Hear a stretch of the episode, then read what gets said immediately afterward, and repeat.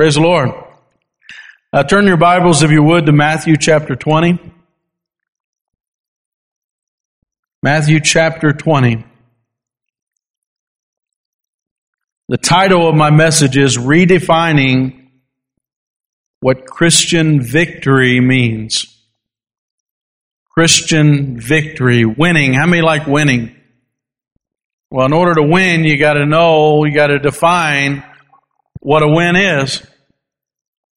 And as a Christian, if you don't know what a win is, you might lose.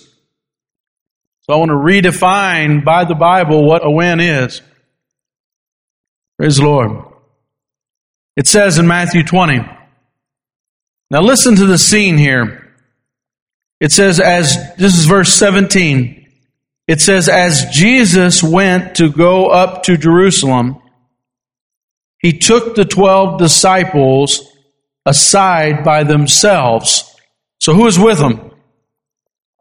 Just the twelve and Jesus, and he's heading to Jerusalem to do something. So what's he going to Jerusalem for?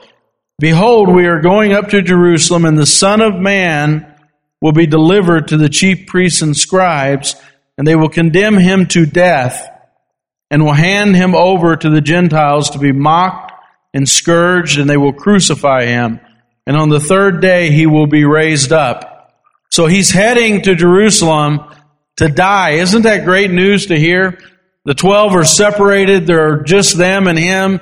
He has them alone and he's telling them that, hey, I'm going to Jerusalem. We're going together, but they're going to actually kill me, scourge me, and I'm going to die. And they're like, wow. That, how many think that that hit them pretty hard? Now, this next word is interesting. It says then, which connects it to that, that then this next event happened while he had them privately and was going to Jerusalem. And then it says, then the mother of the sons of Zebedee. So was she a part of that original group? No, because he said it was just the 12, which had two of her sons in there. Her sons were the sons of Zebedee. Their mother's name was uh, Salome. And James and John, the sons of Zebedee, were part of Jesus' inner circle. It was Peter, James, and John, and that was her two sons. Um, James uh, would be the first martyr of the church, the first of the apostles to be martyred. John would be the last one martyred. So they were kind of bookends. One died first, the other one died last, and uh, they were in the inner circle, so they were a pretty distinguished group and they were a family that was very well respected within the group. In fact, Salome was one of the disciples that ended up at his tomb. She ended up at the cross, you know, mourning Christ on the cross when all the disciples had left. Uh, that group of women probably did a lot to finance Jesus' ministry. And so they're very prominent group. So then, after Jesus told the twelve that he's going to die and be scourged and be crucified, then she walks up. Now either her sons told her about the conversation or she didn't know about the conversation because she said, then the mother of the sons of Zebedee came to Jesus with her sons. So maybe they told her, maybe they didn't, I don't know, but she comes back to Jesus after this private conversation and she bows down and makes a request of him. And he said to her, what do you wish? She said to him, command that in your kingdom these two sons of mine may sit on your right and on your left. Jesus answers, you, answered, You do not know what you're asking. Are you able to drink the cup that I'm about to drink? They said to him, We are able. He said to them, My cup you shall drink, but to sit on my right and my left, that's not mine to give, but it is for those whom uh, it has been prepared by the Father. And hearing this, the ten became indignant. They were angry with the two brothers. Jesus called them to himself and said, You know that the rulers of the Gentiles lord it over them, and their great men exercise authority over them. It is not this way, though, among you. Whoever wishes to become great among you shall be your servant, and whoever wishes to be first shall be your servant. Just as the Son of Man did not come to be served, but to serve and give his life as a ransom for many. Let's pray. Heavenly Father, anoint this word, anoint me, Lord God, hide me behind your cross, speak your word directly to every heart, Lord. In your name we pray, Lord Jesus. Thank you. Hallelujah. Everybody said, Amen. So as we see this woman, Jesus didn't get angry with the woman for asking the question. But the disciples were extremely angry that they asked the question. And this woman, um, she, how many of you know she had to be proud of little Jimmy and little John, right? She's like, these are my boys. They're the best. Uh, they're great. And Jesus, uh, I'm going to get an angle here because they fully expected, get this, they fully expected him to walk into Jerusalem as the Messiah, set up his kingdom, get rid of all the wicked, and, and, and have an eternal kingdom in Jerusalem. And they thought that was going to happen, but the disciples had some information that maybe she didn't have. Uh, oh yeah, I'm going to die and be crucified, and you're going to scatter. but she's asking, when he takes his throne, will you put my boys to the left and to the right in your kingdom? And she was angling for a position. And Jesus was saying, that's not what's about to happen here. Okay? What's about to happen is I'm going to establish my kingdom, but I'm going to do it through dying on the cross and becoming a servant. And those who follow after me need to be a servant. Uh, and the mentality is totally different what he's asking them to do than what her game plan was for victory. How many can see that? Her game plan for victory was take the throne, get rid of the wicked, enforce the kingdom, and uh, now's the millennial kingdom, and it's going to be awesome. And my boys are going to be reigning with you. And sometimes you have to understand how to win as a Christian. And she did not understand it. Jesus didn't get angry. Jesus was trying to direct her the right way about how you win as a Christian.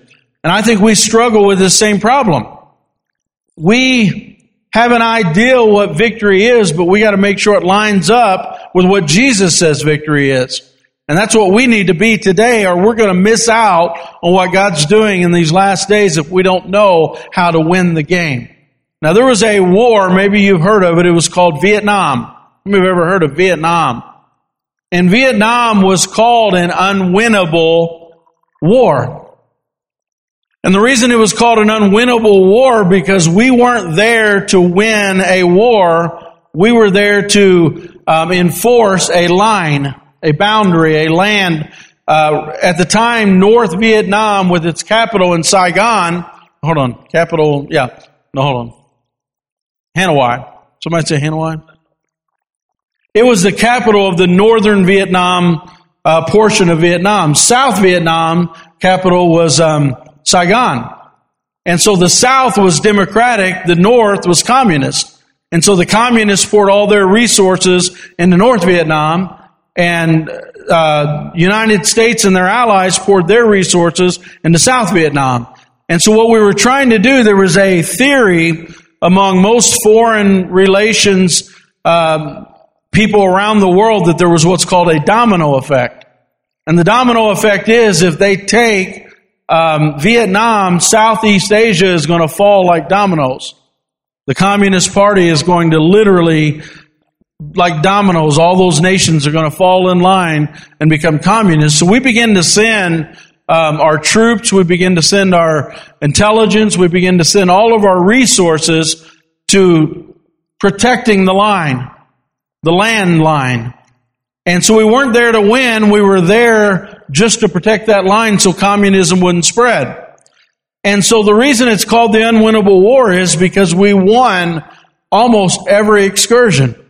We won almost every battle. But when we left eventually, communism moved into a lot of those areas.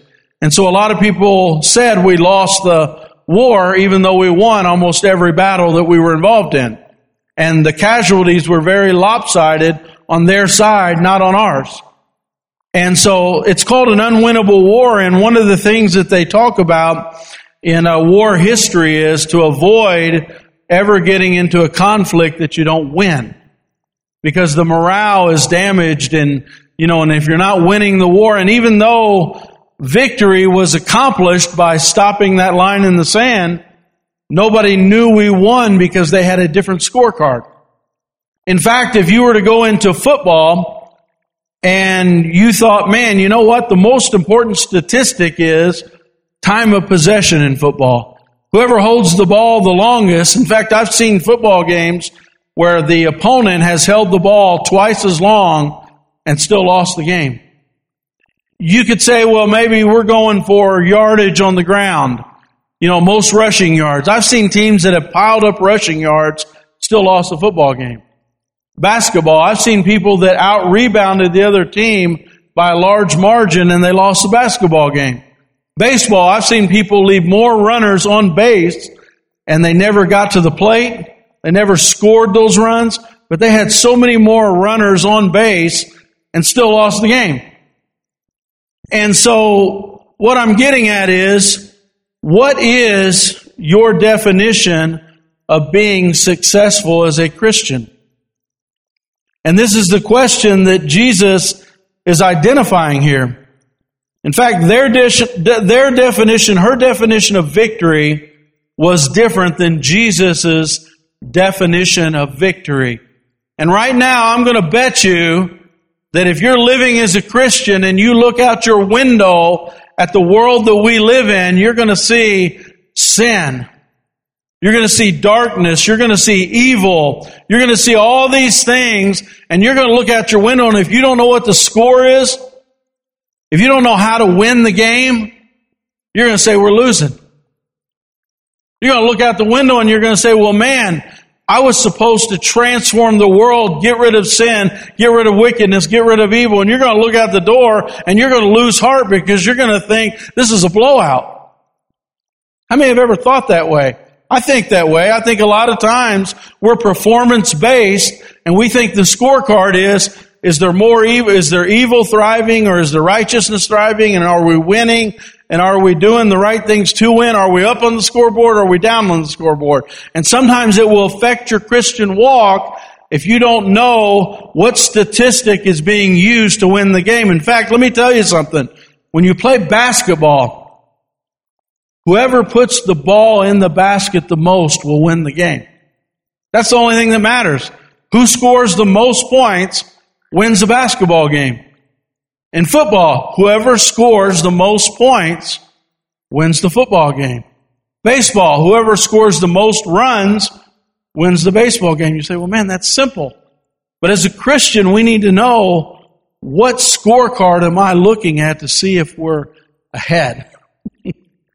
and so let me go to a place here. Jesus tells a very interesting parable here and I didn't write down my scripture, but I think it's Matthew 13, 24.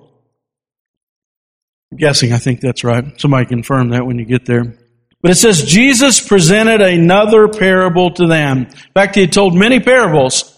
But I want you to understand this parable to help you keep score and make sure as a Christian you're living a victorious life. But Jesus presented another parable to them saying, this is verse 24 of chapter 13 of Matthew. Jesus presented another parable to them saying, the kingdom of heaven may be compared to a man who sowed good seed in his field. But while his men were sleeping, an enemy came and sowed tares among his wheat and went away. Matthew 13, right? But when the wheat sprouted and bore grain, now, now notice, an enemy came in and planted tares, but the good seed was wheat. He wanted wheat, he wanted to get wheat, but he couldn't tell the difference between the two until they sprouted and it was harvest time. That's the only time you could tell the difference between the two was harvest time. And it says, but when the wheat sprouted and bore grain, then the tares became evident as well.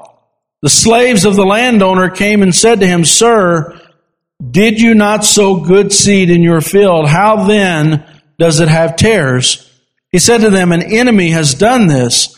The servants said to him, Do you want us then to go and gather the tares up? But he said, No, for a while you, no, for while you are gathering the tares, you will uproot the wheat as well. Allow them to grow together until the harvest. And in the time of the harvest, I will say to the reapers, First gather the tares and bind them in bundles to burn them up. Gather the wheat into my barn. Now he so, told, so, told several other parables, but when he got done telling all the parables, the one they wanted to hear about, the um, he wanted them to explain or interpret the one about the wheat and the tares. The other ones they weren't as worried about, but they really were worried about that one. And so he interprets it. He says in verse 36, he says, Then he left the crowds, went into his house, and his disciples came to him, went into the house, and his disciples came to him and said, Explain to us the parable of the tares of the field. And he said, The one who sows the good seed is who? the Son of Man. Jesus sows the good seed, right? And he said, there are, they are the sons of the kingdom, and the tares are the sons of the evil one. Who is that? So Satan is planting seeds and growing something as well, right? And the enemy has sold, that sold them is the devil. Very clear. The harvest is the end of the age, and the reapers are angels. So just as the tares are gathered up and burnt with fire, so shall it be at the end of the age. The Son of Man will send forth his angels, will gather out of his kingdom all stumbling blocks, all those who commit lawlessness, and will throw them into the furnace of fire. In that place there will be weeping and gnashing of teeth, and the righteous will shine forth as the sun in the kingdom of their Father. He who has ears, let him hear. Now here's what you need to take out of this. There are wicked people in this world. They're planted, just like we're planted with the Word of God into believing in Jesus Christ and living that out. There are going to be evil people among us. They're going to be all around us. And the evil one is going to literally plant, the field is the world. In fact, the word cosmos is used there. That means the world system and the planet itself. Okay? And so what we're seeing is Jesus said there is going to be a field and it's going to be filled with righteous and wicked. And that means that you're going to see them grow, they're going to be nourished, they're going to get big. And, and here's the thing. I wish I could go out and say which one was the wheat and which one was the tare. And the reason Jesus said don't uproot them is because a lot of those that look like they're wicked may repent. And they may have turned out not to be a tare. They may have actually been somebody who would have given their heart to the Lord. So if you start taking the tares and removing them, and how many know over the course of history, and even today, there are movements that say, let's get rid of every single tare. Let's uproot them. Let's remove them. And, and, and, and there have been movements among the Protestants. There's been movements among the Catholics. How many know to uproot every tare? But here's the problem. We just don't know who the wheat and who the tares are until the day of the harvest. And if we were to start removing any tare, that may actually be a wheat. We don't know until the day that God separates uh, the wheat and the chaff. We don't know who is who and what is what. And uh, so Jesus is saying, what this means is you're going, in fact, let me tell you this. Noah had a real unique time. Noah actually was faithful to God. God cleansed the entire earth of sin. Right? And only his family was there. A righteous man his family, it looked like another start for mankind. And such a godly man's family, and how many know within one generation, sin began to grow again? Noah had a real chance to populate the earth with righteousness. Within one generation, Ham went a totally different direction. And so how many know that we're going to see this? You're going to look out your window and guess what you're going to see every day? You're going to see a field full of wheat and tares. You're going to see people that are wicked. They're going to be thriving. They're going to be growing in wickedness. And they're going to be rising up. And you say, well, man, I just need to go in there and pull all that wickedness up so I can be a righteous little plant here and, and I'll grow. And, and Jesus says, no, they're going to grow together. There's going to be some people that are going to say, in fact, they call them the whosoever wills. They're going to have faith and they're going to plant themselves in Jesus Christ and they're going to grow. But guess what's going to be right beside them, entangling their roots with them? Tares. And so a lot of times we think our success is we look out the window and we say, man, righteousness is reigning and this kingdom is established and man, we're victorious because revival is everywhere and now we've won. And so now I feel like I've done my job as a Christian. But Can I tell you something? If the standard is not winning that way, then what is the standard? And the standard is Jesus Christ said in Luke, I believe it was 1811, he said, when the Son of Man returns, will he find anybody faithful? Will he find faith anywhere on the earth? And so the standard is faithful. Let me give you some examples of some people in the Bible. Noah, everybody agrees, was a righteous man, right? He was a good man. He was a godly man. I'm the only one that thinks that. Two people. There's two of us. How many think right? He was a good man. God looked at him and he's seen a humble man and he's seen a, and because of his righteousness by faith, Noah was recognized by God as a righteous man. In fact, the only one on the face of the earth at the time. And he lived for many, many, many years. I mean, over a hundred years preaching the gospel. Very righteous man. Now, what if his scoreboard was what he's seen out of his window? Maybe the most corrupt, wicked, darkest period in history was his life. And the impact he had on the world around him. But that's not what he was judged by. He was judged by his faithfulness to the Lord. He wasn't judged by winning the, the, the tares. The tares are going to choose life or they're going to choose death. They're going to listen to his message or they're not going to listen to his message. But Jesus said you will always have a field full of tares and full of wheat. If you had a scoreboard that said Noah's impact on the world around him is how he's going to be judged, Noah would have been way behind. He would have been a blowout because it was a wicked world around him. And you say, well, man, does that. God judged him by his faithfulness in a dark time. You say, well, what about other examples here? Let me give you a few. Moses. What if the scoreboard was the success Moses had with the children of Israel in the wilderness. Because this is what we do, right? We're performance based. Rather than just being faithful. In fact, there's an old saying that says, everybody's trying to win the world or change the world, but very few will ever change themselves. What if Moses' scoreboard was, how successful has he been leading the children of Israel in the wilderness? Very faithful man. How many think he's righteous? Faithful, faithful all the way to the end. How many did he bring out of the wilderness in that generation? Joshua and Caleb. Right? And himself. Lost them all. But he was faithful to the very end. And that's the scoreboard God's looking at. So if we think that winning is what's going on in this society, you'll quit praying, you'll quit fasting, you'll quit reading your Bible, you'll quit fellowshipping, you'll quit building. Here's what God's calling us to do. There's a whole other group of people. There's the tares and there's the wheat.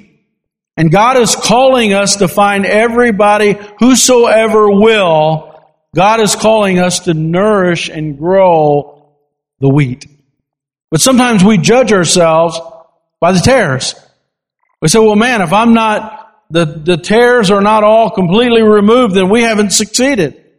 And God's saying, no, I'm, I'm calling you to strengthen the wheat The wheat is what I want strong. The wheat is what I want to grow. But guess what? Evil is going to thrive and grow right next to you in the same field. How many understand that? Let's look at three other guys that did a pretty good job. I'm I'm gonna put them in a group of three. They could all stand alone, but Jesus, you guys know him, right? Paul and Peter. What world do you think they looked at when they had their last day on this earth? What do you think the world looked like? Jesus looked out the window, Paul looked out the window, Peter looked out the window, and they weren't very far apart in their last day on this earth. And they seen a Roman Empire that was wicked. They had a Roman Empire that was brutal. They had a Roman Empire that was murderous. It was sexually worse than our society is now. And they lived their life and they died. And that kingdom was still thriving. How many know that? That kingdom was thriving. They planted seeds and they planted the church. But how many know within 40 years, a man like Nero would come to the throne and he was as wicked as any that they had ever had. And so if Jesus, Peter, and Paul's gauge of success is the darkness that's in the world around them, then they failed. But what Jesus is saying is the measure of success is your faithfulness in this world while the tares are around you. And God's calling all of us to be faithful. So what does it mean to be found faithful when He returns? Um, in fact, Jesus said, I, when, when Son of Man returns, will I find faith on the earth? And you say, well, man, I believe in being faithful. I believe in being faithful to the Lord. Do you know if you believe in being faithful to the Lord, that doesn't mean you're faithful? When Jesus returns and you say, I believe in being faithful to the cause of Christ, how many know you're still not faithful? You're unfaithful, you just believe in being faithful. You know, I was faithful in the past, 20 years ago, but now I'm not really that faithful, but I've done it in the past. How many know you're still not faithful? You're an unfaithful servant, if that's what you believe. And so what I want to do, the gauge of success in the Bible is not the impact that, you know, the darkness looking like it's winning is not the gauge. Because he said that will grow and God's going to correct and God's going to judge and God's going to burn the wicked. He's going to pluck. I mean, know he's going to pluck every tare. But it's going to be in that day when he judges the earth. He'll rip up all the tares and, and remember when he rips up the tares, he also rips up the wheat. So he cannot do it until that day and he will the wicked will be uprooted and the righteous will be uprooted. And he's looking for the righteous to be faithful people when he returns. In fact, it says, and uh, I didn't put my scripture verse down again. It says, Then the master said, Did you hear what that corrupt.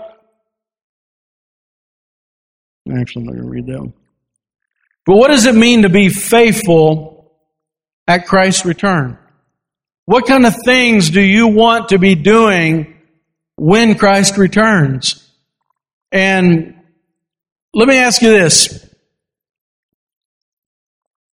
Is when you have faith in Christ, when you say to yourself, I believe in Jesus Christ and everything he says in here, that means that I believe that he died for me. And sometimes that's as far as people's faith will go. But knowing that Jesus died for your sins and knowing that you are a sinner should uh, cause a response to be in us to react and to begin to act in faith on that information. And that information says that no matter what I do, I am not righteous enough. No matter what I do, I am a sinner. And when you understand that piece of information, you begin to react in faith. And that's what God's looking for, people that are reacting in faith. So if I know I'm a sinner and I know that I will never be righteous enough uh, to enter the kingdom of heaven, I have to receive his death. You say, well, it's over. I just received his death. No. That means that I regularly worship God for what he did for me. In fact, I won't be found faithful. When God comes back, you know what I want to be doing? I want to be raising my hand saying, God, your grace is amazing. I was not deserving. It's so awesome that you love me. It's so easy for me to take a Sunday morning, even a Monday, even, oh, you say, well, man, this is too much. A Monday, a Tuesday, man, it's nothing for me to start my day. It's nothing for me to end my day. It's nothing for me to spend a couple of hours in a prayer room and just saying, God, how did you do this to me? How did you take somebody so bad as me and love me? How did you take my sins? And some of you go into a prayer room and because you don't have faith in Jesus Christ, you think you're good enough to go to heaven. And that's the biggest lie that Satan's ever said.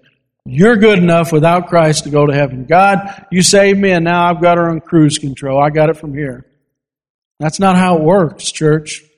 Let's know what the Bible says. The Bible says in fact, my sin gets deeper and deeper the longer I know Him, and His grace gets more and more amazing, and I want to worship Him more and more. So when the Lord returns, I want to be the guy that understands that you saved me by your grace, and the least that I could do is make you the highest priority of my life. And so now you begin to walk in faith, and now you say to yourself, well, if He's the primary focus of my life, then why do I give him secondary rank? In fact, I love um, I love visiting Dorothy. When she was really young, her uh, dad uh, that family that I will never miss church. And you know what? Her faithfulness to church, she has a really hard time getting in here. And she just laments when she says, I don't know if I can ever come back because it's so hard for her to, she's fell down so many times, but she's still living on the faithfulness of her dad. In fact, and this really, this, this is upsetting to me because I'm not a money man. I'm not a pastor who's in love with money. I'm, a, I'm not a pastor that even cares about money. Yes, we need money to do things and reach the lost. But she will literally harass me because I haven't gotten there to get her tithe check. Primary, I'm talking about primary things and faithfulness. And when the Lord returns, I want Him to be my primary focus. I want to be faithful in giving to the cause of Christ. I want to be faithful with my time. I want to be faithful with my attendance. You say, well, why is attendance important? Because it shows that it's the primary thing in my life. In fact, can I tell you something? I worked over the years, there have been many years, and you're going to think I'm lying here, but you can ask my wife. There were many years I've worked over 100 hours a week regularly.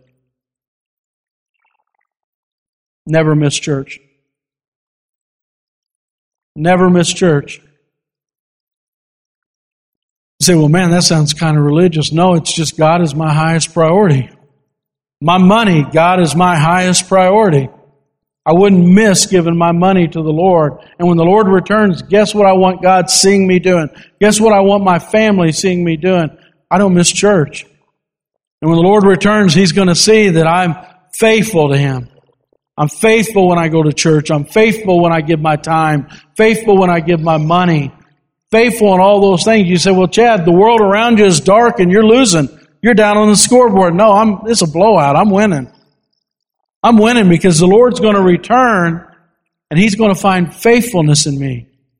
He's going to say, Chad, no matter what you went through, no matter how many hours you worked, no matter how tired you were, you still devoted yourself to the Word of God. You devoted yourself to prayer. Your money was not your own. You gave it to the work of the Lord. How many of you know God is looking for faithfulness? The scoreboard is faithfulness. The scoreboard isn't how much you transformed everybody and led a revival. We're so focused on that, we think we're losing. But God's saying, no, the focus is faithfulness. Faithfulness every day in a world that's dark. You know how much brighter you shine to God when the world is extremely dark and the world is going a direction so far away from God and you're still faithful? Man, you're still, look at, I mean, God is looking down and He's like, man, look at Job. Everything's going on around him and man, I mean, and that scoreboard's just lighting up. I mean, you're up a hundred to nothing because Job lost everything. But look at him, man. Look at him. He still loves me. He still spends time with me. He still cares about me. He still won't leave me. He still won't let me go. Moses is on the backside of the desert. You know, he got removed from the palace, sent to the wilderness for 40 years, and God's like, look at him. He still loves me. He's still faithful. He's still, I mean, it was a blowout. Moses was dominating. But what do you think Moses seen when he looked out his window? I was called to lead these people out and I haven't done a thing for 40 years. looks dark. Then he looks out his window in the wilderness when he leads them out and he's like, I'm losing. There's not a single person here that cares about God. But God looked down and said, How is Moses so faithful in a faithless generation? And so the scoreboard you look at is really important. Are you looking at the one that says you have to be successful and win, like Salome, right and left hand in the kingdom, and you know they're going to be victorious? And Jesus was like, "No, I'm going to see if they're going to be faithful to the end." And your son's dominated. James was the first martyr. John was the last of the apostles to die. And boy, if you looked at God's scoreboard, man, those boys were incredible. But if you look at the world scoreboard, well, Jesus died. We've all been martyred. you know, that's a tough scoreboard to look at. We didn't change the Roman Empire. And it's because that field, God's not stressing over the kingdoms of this world. He's looking at that field and he knows that when the harvest comes, when God says it's done, right? He's going to pluck up every kingdom. He's going to pluck up every wicked and He's going to reward everybody who's been faithful and everybody who's righteous. And, church, I'm just encouraging you today. Look at the right scoreboard. Have the right motivation for serving the Lord. All I have to do as a Christian is be faithful to the Lord in the darkest of times that we live in. I mean, know that. And you know what will happen if I'm faithful? In fact, I wrote a few things down. Studying the Word regularly and putting it into practice daily. Like anytime you have a chance to study the Word at a higher level or to be in a Bible fellowship or study and you're living that out the next day, I'm not looking at how I'm changing the world. I'm looking at God and I'm focused on Him and I'm trying to be faithful with His Word in my life. Guess what will happen to the people around you? Every whosoever will that is around you, whoso, I keep saying whosoever will, whosoever believeth in Him shall not perish and shall have eternal life. This, that's the wheat. And so when you're faithful, how, how many know that everybody around you that's trying to also be faithful, you're going to strengthen them, they're going to grow, you're going to grow, your light is going to be so bright before the Lord, and you're going to win so many of the lost. But what you can't do is look out your window and say, I'm losing because of all the tares. Because God intended for them to grow. God intended for them to thrive. God intended for them to grow with us in wickedness. And God is going to judge them one day. And God is giving us victory to the whosoever wills. In fact, do you know that every promise God has, He fulfills in that group? We have tremendous victory with the whosoever wills. We have no victory with the tares because there's no faith to be found there. You say, well, man, why are we not changing the tares? It's because they're stubborn, they're hard hearted, they want nothing to do with God. And you say, well, let's pluck them up. No, because they might actually be a wheat. we don't know. So we preach the gospel to everybody. We love everybody. We, we, we, we try to be faithful in delivering the message to everybody because we don't know, right? But by being faithful, that's what God looks at. That's what God looks down at. He says, hey, you know, and you say, well, man, I'm not changing my commu- my, my own household. How many of you ever felt that way? Man, my own household, there, there's nobody here that loves the Lord. There's nobody that's seeking the Lord. And, and the Lord's looking at you and He's not saying, hey, you're way down on the scoreboard here. You're not winning your family. God's not looking at that scoreboard. God's looking at is how faithful is this person in the middle of that household. And He's saying, wow, look how faithful they are and everybody's always against them.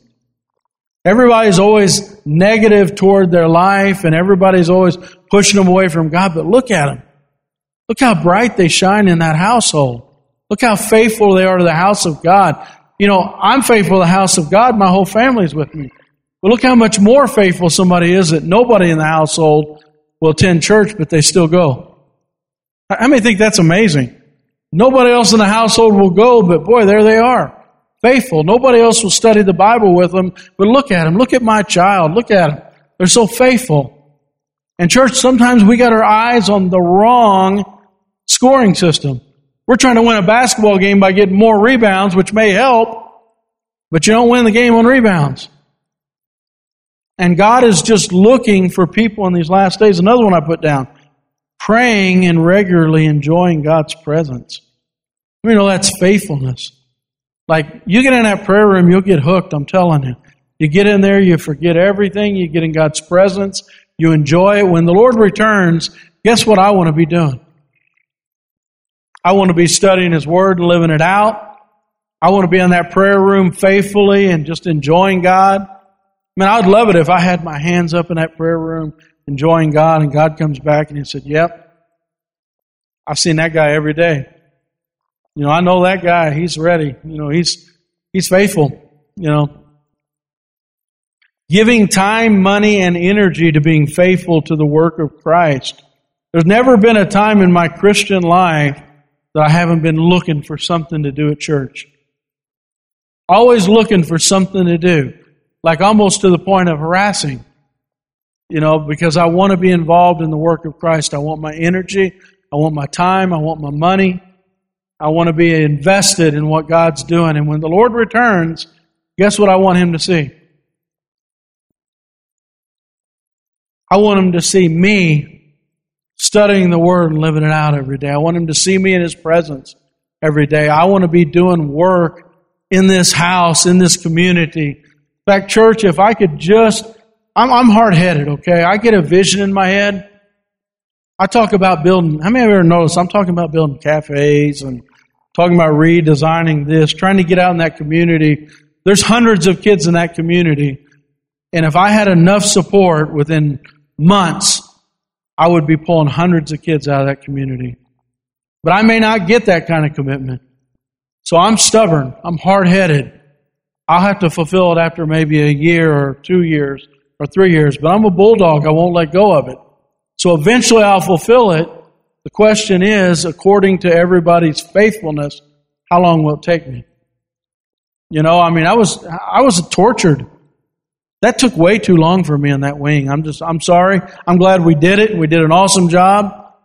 But I would have rather, in fact, the difference between 25 people committed with $100 and 50 people committed with $100 makes all the difference in the world. And I'm not a money man. How many times have I ever preached about money?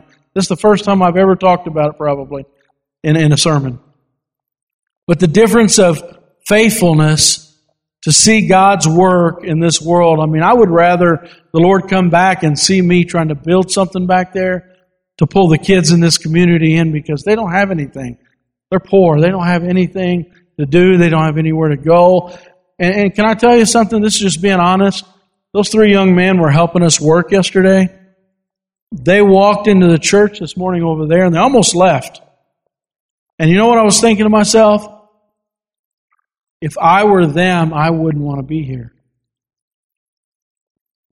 I'm being honest. If I were 11 and a 12 year old boy and I had to sit in a big church with a bunch of adults and didn't know any of them and didn't have anything fun to do, if I were their age, I wouldn't want to be here. And my goal is to make it so exciting for these kids to be here that they become like our family. Like these kids want to be here. That like they can't wait for the doors to open. Like from the moment they get here, we've got our attention and our love on them and we're taking them to camps and conventions and Barnabas and How many know that's what we need to be like when the Lord returns? We need to be servants, man. We need to be reaching out to this community and and church, we can do this. We can be faithful. We can be found faithful. If everybody in this church just dug in and said, you know what? I want to be faithful when the Lord returns, we would change the world around us. We would, we, we literally, that kind of commitment and faithfulness would change things around us. God would win so many of those whosoever wills in fact, a lot of people want to pluck them up and we have our own little club here. You know, let's just, let's just keep that whole community out so we can all grow mighty and healthy wheat here. The Lord's saying, no, don't do that. Because a lot of those people that you think are tares, some of those kids that are coming from this community are going to be tomorrow's greatest Christian leaders. How many know that? I've seen it firsthand. I've seen these kids from come from these communities and, and, and they're they're powerful Christian leaders now. And, and, church, we can do this. We can be faithful when the Lord returns. Uh, put on here fellowship, encouraging other believers, serving other people. You know, you'll never be happy until you quit serving yourself. This world's real big on serving myself.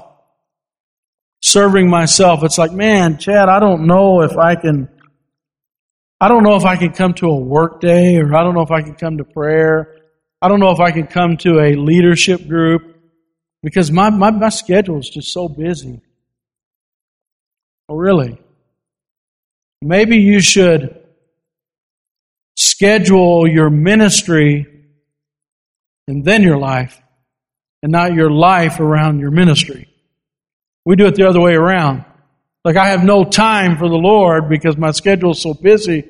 Well, well, well, I, I'll be honest. I mean, my whole life I've scheduled around ministry. I've never scheduled ministry around my life. The jobs you take, the career you have. You say, well, my career is important. Well, eternity is kind of important too. You know, if you're too busy to do ministry, you know the next line, right? You're too busy. You're too busy to do ministry. You're too busy. And you're like, Chad, you don't understand. You know, I like my free time. Well, you might like your free time, but there's people that's dying around us. And you're one of them if you're not reaching out to other people. You know, Jesus said, serve other people is how we do it. There's no way around it. If the master uh, of our faith, Jesus Christ, served other people, guess what I'm going to do? You know, I don't get excited about, I don't get excited about, you know, video games, fellowship, cafes. I don't get excited about that. You say, well, why are you doing, what do you want to do that for then? I get excited about seeing lost kids in this neighborhood flooding our church. I get thrilled. I get so excited. You know why? Because I see little Chad in there. You say, were you ever little? I don't believe that. Little Chad was hopeless, helpless, had nobody to care about him. And every time I see a kid coming to this church, I see a young me that needed somebody, needed somebody to serve and pour into me. And church, we've got to get those eyes. We've got to begin to see that there are people out there that are desperate and they're hopeless. And the only way we're going to do it is do it together. Only we're gonna, way we're going to do it is dream together, put our resources together, put our energy together, you know, fellowship and love each other, and have the same goal of reaching this community, reaching the lost. Because you say, well, man, I can't hardly focus on people in this community I don't know. And I'm telling you, the thing God's calling us to do is not random people, it's your relatives. Some of you have kids some of you have grandkids. Some of you have brothers and sisters and moms and dads. And if we don't do this together, we don't get serious about being faithful to God in this house, they're going to be lost. You're going to wish. In fact, I had those kids here yesterday and I was thinking to myself, man, I regret that I haven't got all these things done faster. Because I'm telling them about what I'm going to do in a year, but I wish it was tomorrow. I wish it was today. I wish we were already pull, pulling these kids in. And uh, man, I've seen, I've taken so many kids to camp. I had one year, I had 30 boys that went to church camp with me. And those boys were the roughest. In fact, uh, where you at, Laura? You remember that group of boys I had? Nobody would have ever believed those boys would ever go to a church, most of them. In fact, some of them were the most likely to be in prison, and some of them are now. But those 30 went to camp with me, one leader and 30 roughest kids in town. And you know what? Those kids loved me like I was their dad. They were perfectly obedient. People in town would say, How do you handle that group of kids? I'd say, Those kids are like my own kids. And how many know that's exciting? I mean, that's exciting because nobody will love a leader more than kids that didn't have a dad. And those kids loved, those kids trusted, those kids were close to me. And church, I want to see it here. I want some of your kids to want to be here. And we can do this. Hallelujah. Amen. We can do this. We got to be committed. We got to be faithful. God has got to come to this earth and see people that are faithful to His cause. And so I want everybody to be plugged in. Stand to your feet. Hallelujah. Church, we live in an awesome time. I mean, knowing that wheat and tare scripture, it said we're going to shine bright. And we live in an awesome time because it's dark. You say, oh man, I'd rather live in a revival time. I'd rather live in a time where righteousness is winning and, and God's saying, no, you're living in a dark world and you're going to shine bright and there's going to be a lot of people that are going to want God, and you need to be ready because there's going to be a harvest of wheat. How many know we don't have a harvest of tares? There's a harvest of wheat out there, and it's all over this giant field. So don't get discouraged by the wickedness. Just know that God's voice is crying out to a whole generation of people that want to know the Lord, and we don't know where they're at. Some of them are in gangs right now. Some of them are in motorcycle gangs. Some of them are addicted to drugs. Some of them are alcoholics. Some of them are in uh, satanic cults. Some of them are just normal people who think they're good. Some of them are just kids who are innocent and don't have a dad. Some of them are from broken homes. But there's a whole field full and ready to be harvest, and we're so discouraged with the tares, we're not moving forward with it. And God wants us to move forward. Now's the time, church. Now's the time to march. Now's the time to be faithful. Now's the time to dig in. Now's the time to change your schedule. Change your schedule and say, man, you know what? I'm ready to pour in. I want to work for the Lord. I want to do what God's called me to do. I want to be faithful to the, I want to be 100% sold out to God. Hallelujah. Amen. Let's pray. Heavenly Father, I love you, Lord. Father, raise us up, Lord God, in this hour. Lord, don't let us backpedal, Lord God. Don't let us be like the one who sees the fire and sees the human loss and backs away, Lord God. Let us be the one that's running into the building, Lord.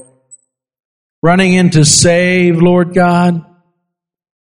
Lord, let us be like those that when you return to this earth, we're being faithful with everything you've called us to do, Lord God faithful,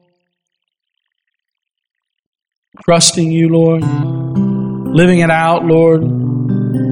Even our failures, we're living them out, Lord God, trusting you. That's faith, Lord God.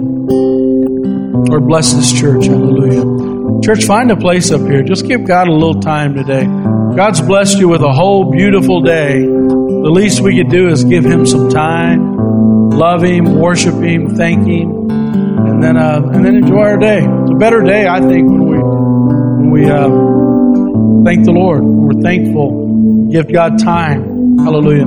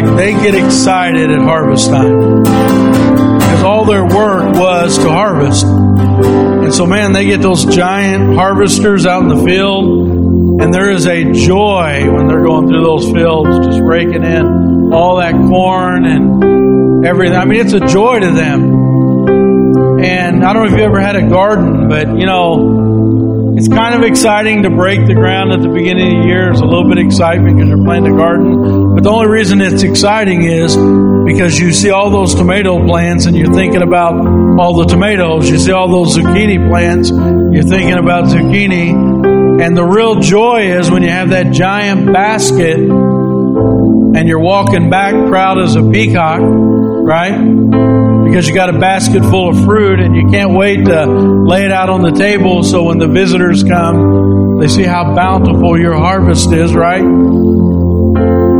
Church, we got to have that as a church. My problem is I've been praying to the God of the harvest and He's let me see behind the curtain. He's let me see what the harvest looks like. He's let me see the interactions. He's let me see what is coming, and I want it worse probably than anybody. In church, we got to get a hold of that because it's not just strangers. I want, I will not rest until this place is the most exciting place in the area for a teenager to be. The most exciting place in the area for a a college age kid to be. You say we can't do it, and I'm telling you, I've seen behind the curtain. We can do it. We will do it. I'll be like a bulldog on that vision because God let me see behind the curtain your kids, your grandkids, your parents.